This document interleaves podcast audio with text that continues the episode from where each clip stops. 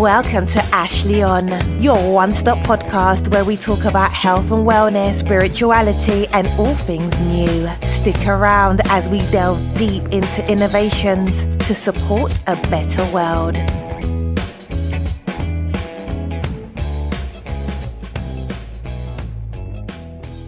Hello, everyone. Welcome to the show. Today's show is with Cole Gibbs. Cole is the founder and CEO of Dama Distributing here in Colorado. And Dama Distributing is focused on sustainable packaging innovation and uh, working with hemp plastic uh, to help develop compliant packaging solutions and, uh, most importantly, packaging solutions that avoid, um, you know, staying around forever, basically like normal plastic. Uh, more sustainable options that remove carbon from the atmosphere in their creation and are then uh, more sustainably um, put back into the earth, excuse me, at the end of their life cycle. Uh, Dama is the winner of the 2020 Love Your Planet Award from Cannabis Doing Good, and uh, their nominee for the 2021 Beyond Plastic.net Award, and a proud member of the Plastic Pollution Coalition. Uh, they're a Green America certified business and Clean Green certified business. So, uh, this is the show with Cole Gibbs. I hope you enjoy the show. Thank you. Hey guys, as always, this episode is brought to you by Packed with Life Tea. You know, I always talk about how much I love iced tea, and Packed with Life tastes fantastic. And I don't add any sweetener or anything like that. Just great tasting iced tea, packed with organic adaptogens, including the four key mushrooms lion's mane, chaga, cordyceps, and reishi. Of course, it tastes great as hot tea as well, if that's your thing. Um, and some people like to add a little bit of honey. But either way, no matter how you like your tea, you're going to love this tea, and it will boost your immune system, brain, lungs, and gut. That's why it's packed with life. So get yours today at packedwithlife.com. Have a great day.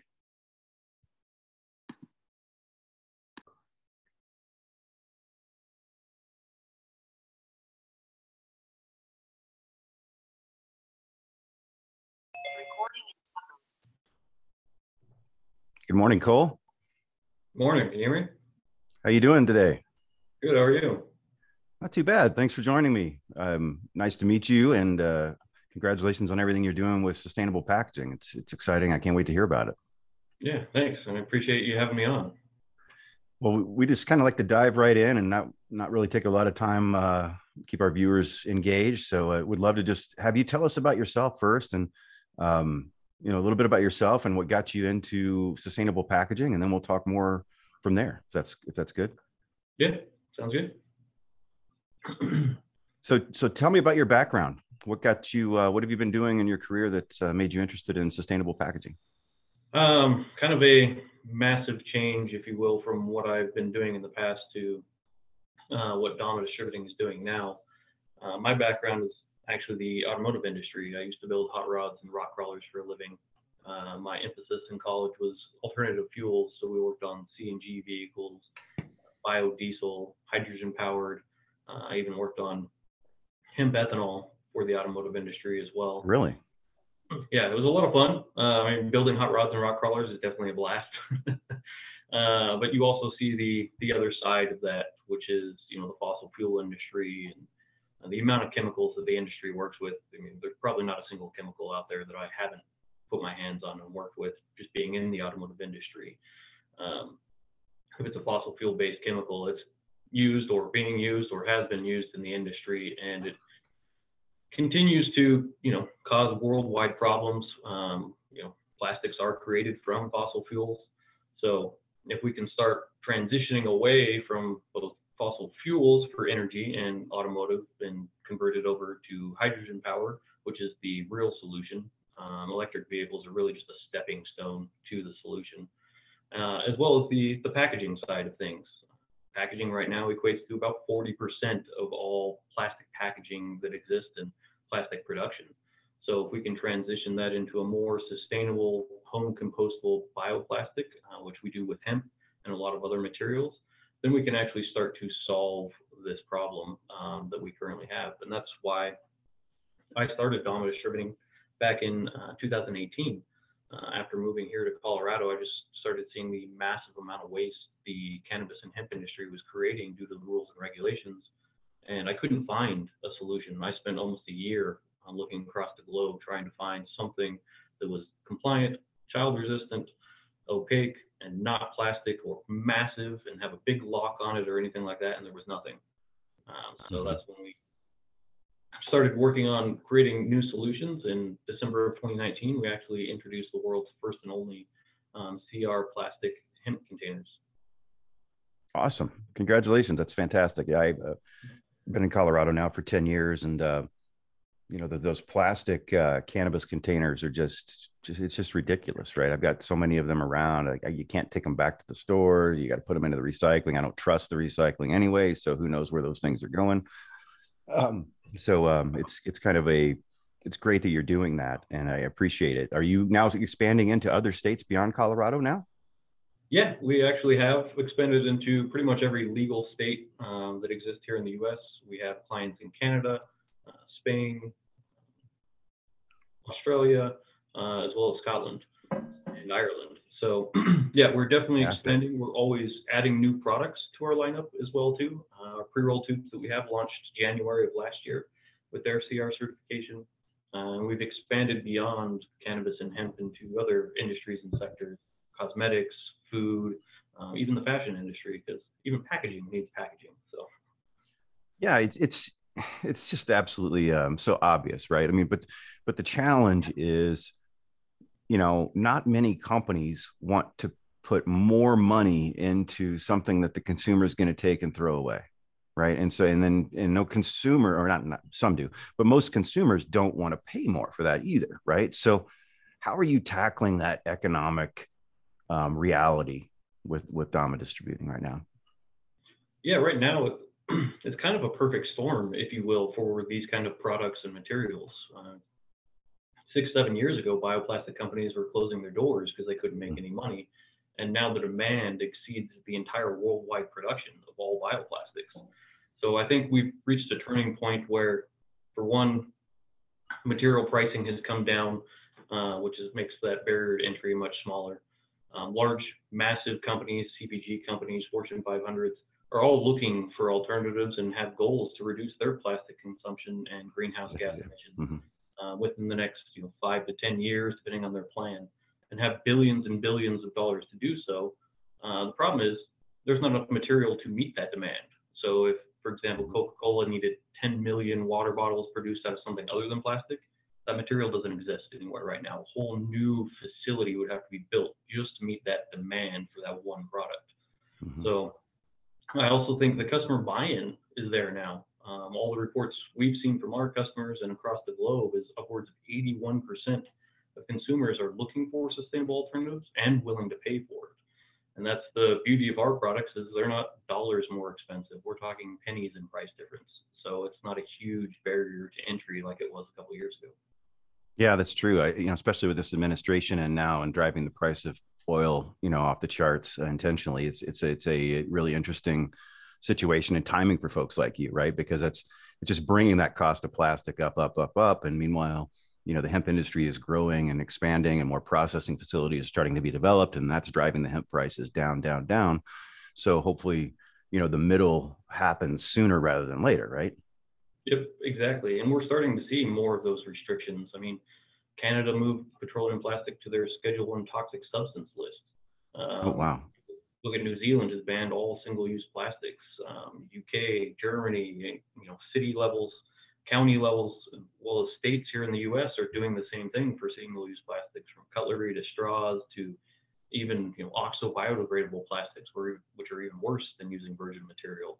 So yeah, I think as that restriction and ban both on plastics, packaging, and fuel for the fossil fuel industry, because every automotive manufacturer has vowed to not make combustion engines after 2035. So that is going to continue to restrict and increase the price of petroleum products. Where, as you were saying, you know, hemp will and other bioplastic price will just keep coming down as we produce more and more of it. Now, are you producing um, your products here in Colorado today, or are you manufacturing in other locations, or licensing it out, or how's it? How does it work for you? Yeah, kind of a little bit of everything. Um, you know, it'd be a logistical nightmare for us to obviously produce all of these products that we do carry in our lineup. Uh, but we do pride ourselves in producing a lot of our products here in the U.S. Um, so all of our bioplastic products are produced here in the U.S. All of our labels are the same way, printed with water-based inks um, in a carbon neutral facility. And then we also work with other manufacturers and vendors and suppliers. Uh, some of our stand-up pouches, uh, they come from Australia. Um, they're certified home compostable, uh, multiple different sizes and applications. And that's what kind of sets us apart from everybody else in the sustainable packaging industry is all of our products are either home compostable, uh, so no industrial facility is required, or they're infinitely recyclable like glass or steel. So, and forgive me for my ignorance on this question, but to, tell us a little bit. I, I, have a feeling that our audience is a little confused as well. Um, what do we need to do with your products? Is there something special? Do we need to compost them? Do we need to just throw them away and not worry about it, that they're going to take care of themselves in the natural trash? Or do we need to recycle them? Or is there another option? Yeah, definitely. Um, end of life um, is very important for any product or material. Uh, with most of our materials, we recommend composting, whether that's in your home or backyard compost um, or industrial compost if you have a curbside pickup. Um, that is not required. It still will break down in your backyard. Um, recycling, uh, we only recommend that for you know our glass and steel products uh, because they are infinitely recyclable and that's how they um, move through the recycling stream. Where the bioplastics and the paper products um, definitely compost. So you have that circular economy where we can turn that compost over and sell it to the farmers, which then can grow more plants, which can be used for more packaging, and the cycle continues. And that is something that we always speak with our customers about and recommend they share that information with their customers as well so that they know how to properly dispose of it. Because, uh, like you alluded to at the beginning, mountains and mountains of all these plastic pop tops that nobody knows what to do with. And the recycling facilities actually will not take them unless you've washed and sanitized them because cannabis is still a federally controlled substance. So any residue in there is illegal for them to handle. Even so, even your ketchup bottle, right? You got to wash it all out. Which what's the cost of all that water? You know, it takes forever to get all that stuff clean enough for it to then to be recycled. Yep, exactly. And you know, a lot of that is now being made out of plastic. You know, there's not a lot of glass ketchup bottles. No, um, none. glass is it's heavy. Um, it's expensive to ship. There's more breakage than you would with plastic, but the downside of plastic, we all know, is a huge environmental impact, and it's you know destroying our planet. So composting is what we should think about doing with with bioplastics, such as the things that that you're you're producing. We should either compost them ourselves at home or put them in the, you know, if we I live in Boulder, so we actually are fortunate enough to have a composting pickup every couple weeks, and they come by and pick it up. So um, that would be the appropriate way to do the to use your packaging at end of life. Then, right? That's correct. Yep, that's exactly what we want everyone to do with it. You know, if it does unfortunately end up on the side of the road because somebody unfortunately littered it, uh, then it'll actually solar degrade in roughly about 14 months. So still not leaving any harm or detriment to the environment um, as it breaks down. what happens if it goes into the trash? If somebody, you know, mistaken, they, are ignorant, they don't understand what to do with it, and just throw it in the trash. so does that, it mess up the landfill, or does it does the landfill mess up its natural properties of, of degrading? Yeah, so there's actually three different types of landfills that exist. You have, you know, active, non-active, and then hybrids. Um, so the non-active, they're anaerobic, no oxygen, nothing breaks down. Um, they've done research and dug up landfills that are 30, 40 years old, and they still found newspapers and hot dog buns and apples. And if those aren't going to break down, bioplastics won't break down. Right. But if it's an active landfill where they're actually pulling the off gas, primarily methane, off the landfill, using it for powering the landfill, or they will store it and sell it off, then um, the bioplastics will break down just like regular organic matter, whether it's an apple or a tree or a piece of paper. So it depends on where it actually ends up. So really, the best education is just stick with the compost for the consumer because they don't really know what kind of landfill they're dealing with. Probably in most situations. Yeah, um, here in the U.S., most of them are not active. Uh, there's only a handful. of course US not. probably. Let me guess. The uh, the the active ones are uh, are more expensive. Uh, a little bit more expensive. There's you know more equipment that's involved versus you know just a layer of dirt. So. Yep, yep, yep. I get it. It's the way it works. So uh, that's why we're here to change things, right? So, um, exactly. w- what, what uh, are you most excited about with your business today? I know it's growing and, and the, the environment and the acceptability of your business is changing, right? And, and I understand that. And that's obviously very exciting. But beyond that, what are you most uh, optimistic about and excited about for your business? Yeah, so we're actually working on a, a new project to produce our own 100% hemp-derived bioplastic, so we can eliminate, you know, the supply chain issues that we have been having and currently are experiencing. Uh, we can eliminate the additional polymers that are in our mix, so we can just go with a straight 100% hemp-derived bioplastic. Um, it is designed for injection molding applications, and oh, it's wow. also in backyard compostable, and it's 100% derived from waste hemp biomass. So we don't need crops grown specifically for this material. We only use the waste biomass for it. Interesting. That that's fantastic. So, are you using a combination of the hurd and the fiber to do this, or are you still isolating out the the hurd as your key hemp component um, for the for the material? Yeah, that's actually the beauty of these patented technology for how we actually convert the biomass into the bioplastic. Is we can use any part of the plant, root tip, we can use it all, run it over with your truck. It's fantastic. Well, as you as you probably know, and I, am not sure some of our audience, depending on some of the shows that they may have listened to with me, you know, one of the big barriers in this entire industry uh, for what what Cole is trying to do is, um, it sounds like you're addressing that, Cole. But one of the biggest barriers for folks like Cole is, you know, the hemp stalk contains all this material that can be utilized for papers and plastics, but typically that stalk then has to be harvested and has to be dried out to the particulars uh, specs uh, in the field before it's then baled up, which is a challenge for farmers. And then that those bales have to be brought into a facility um, locally, you know, close to the farmer, or otherwise the transportation ruins the economics. Uh, and that facility has to be able to strip the uh, the outer fiber off of those stalks and separate it from the inner woody core, or what's called the hurd part of the stalk. And in my my experience, most plastics makers are using that inner hurd component uh, to utilize to make plastics. But the difficulty means that it's all got to be separated. So what you're saying here, Cole, is you can use that entire stalk without separation, just grinding it up. Is that is am I hearing this correctly? Yeah, exactly. um, not all bioplastics are created the same. So no, they're not. you get to that end polymer, um, the feedstock or beginning material um, may have to be processed in a different way. Where mm-hmm. our technology allows us to use any of it. You know, pre or post extracted, as long as it's micronized below 200 microns, uh, we can still use it. So it's if it's the hurd, the bast fiber, the leaf, um, whatever, we can use all of it. Okay, well, we let's take a note to follow up after this call because um, I've got a business opportunity I want to talk to you about that that I'm setting on. Uh, there's there's access to a lot of biomass um, that awesome. that we've in another business venture I'm in. Um, we've decided to kind of pause because the separation equipment is six month delay for us to get that equipment in ordered. Um, we've already we're ready to go on the grinding. So if we, let's talk as, as, a separate about maybe there's a way we could work together. Yeah, definitely. Because uh, what we plan to do is bring this to commercial scale. Yeah. If you look at the industrial hemp side in every sector, whether it's paper, plastics, fabrics, you name it, there's not more than a handful of companies, and nobody's doing anything on a commercial scale yet. And now, ge- sorry about that. Geographically speaking, where you know, obviously this stuff's got to be grown across the United States. Some areas in the U.S. are, you know, it's more favorable to grow. It's more favorable with weather, or more favorable with legislation, or both.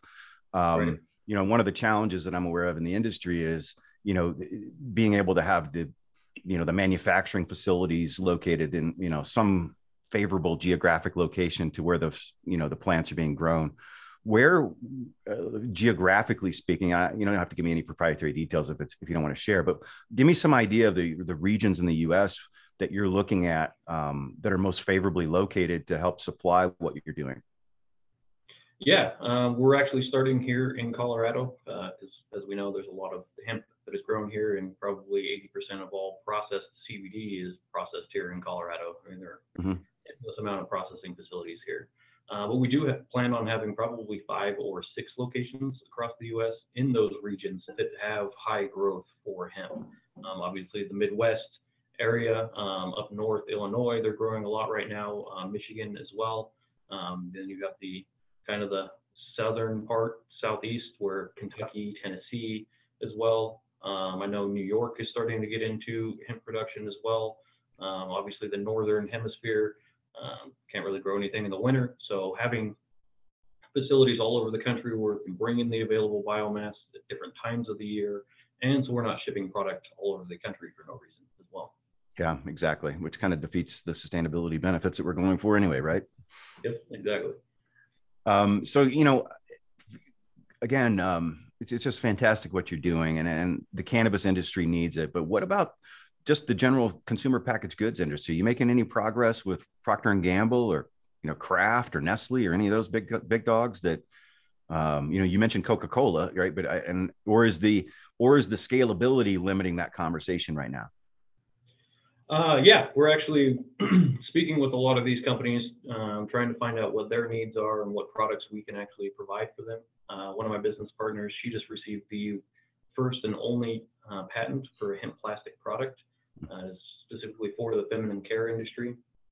Um, so that's the direction one of our paths is going for those products. Uh, but since she owns the first and only patent for a hemp plastic product, uh, we can continue to build on that and provide other products for consumers. So let's say P&G wanted uh, pill bottles, we could do that. Or if Johnson & Johnson needed um, new plastic syringes, we could do that for them. So really anybody that wants to eliminate their petroleum plastic and use a different sustainable alternative, uh, our material is designed as a direct replacement for that. Uh, the only real difference is lower temperatures than you would with traditional plastics. Um, so less energy cost. Um, so a lot of benefits moving in that direction and eliminating plastic outside of you know the carbon reduction that comes from eliminating plastic. So so your your technology and your process today is because I've, I've done a little bit of research on the injection molding you know uh, part of the business and how they generally accept these little bitty pellets right is of, of plastic and they, mm-hmm. they get all these little pellets and then they put them together at very high heat and mold them into you know the plastic final good. Are you creating um, a similar type of pellet that then can just go right into their process? Yep exactly. We would be producing the raw pellets or nurdles um, that they could do as a direct replacement, drop it into their hopper, runs through their equipment, again, just at a lower temperature than petroleum plastic, um, and they can produce the same products. Um, there may possibly be needing some adjustment to the tooling, depending on what product you're producing, uh, but no major um, replacements or anything like that. You don't have to replace all of your equipment. It just might be a fine adjustment to the tool itself. It's awesome. Um, well, fantastic. So, I guess now, what have I not asked you that you wished I would? What would you like to share? Um, really, I mean, what we're trying to do is, like I said, bring this to a commercial scale. Uh, we're in the funding stages, uh, both for this first facility and the other facilities uh, that we plan on having across the U.S. Um, and as you alluded to, all the decortication equipment and grinding equipment that is needed because uh, not every farmer has access to that. So we will have all of that at our facility as well, so we can bring in as much material as we need, which is what we're projecting is somewhere between 300 and 400 tons of biomass per month um, out of this wow. first facility. So a significant amount of material, which we know that does exist currently. Um, we just need to be able to get our hands on it and have it processed so that we can you know, actually convert it into a bioplastic. So right now, we are definitely still looking for funding uh, to help drive this forward, but we've gotten to the point where uh, we've found multiple locations for this new facility. We're working with um, the state um, as well as the county um, to make this a reality. So hopefully, if everything goes well, we'll be breaking ground this spring and start producing material by the end of the year, uh, full capacity. My goal is Q1 of next year. That's awesome. You bring up one more question for me there, and I when I'm listening to that answer, um, what about anything uh, from the government, government grants? I mean, we pay a lot of taxes, right? You, are you able to get any of that money to to really do something good with it? Um, yeah, that's what we're working on right now. We put in a couple grants, uh, both for waste removal here in the state of Colorado, as well as greenhouse gas reduction, um, as well as hemp processing. So there are a lot of grants that are available both on the county state level. Um, the federal level is starting to spend money on hemp, uh, whether it's hemp growth for industrial applications, processing, um, even the consumable side and CBD um, products as well. So now that things are you know, federally legal as of a couple of years ago, I see more and more money starting to flow into these projects um, all across the board in industrial hemp, uh, as well as Colorado. We just got approved by the USDA for our hemp program, uh, which should be taking place this year and finalizing all of that data. So hopefully we can get more money from the federal government for hemp innovation and the industrial hemp side of things. Well, that's awesome, Cole. I really appreciate you being on. I'm going to stop the recording here in a second, uh, but I'd love for you to stay on the line and let's let's talk a little bit more if you've got a few more minutes. Um, but thanks a lot, Cole Gibbs from Dama Distributing, being on the show today. Really appreciate it, uh, what you're doing, and uh, you know, Godspeed to you, Cole. Yeah, thanks, Ashley. I'm glad to be here and happy to chat. Thank you so much. Thank you.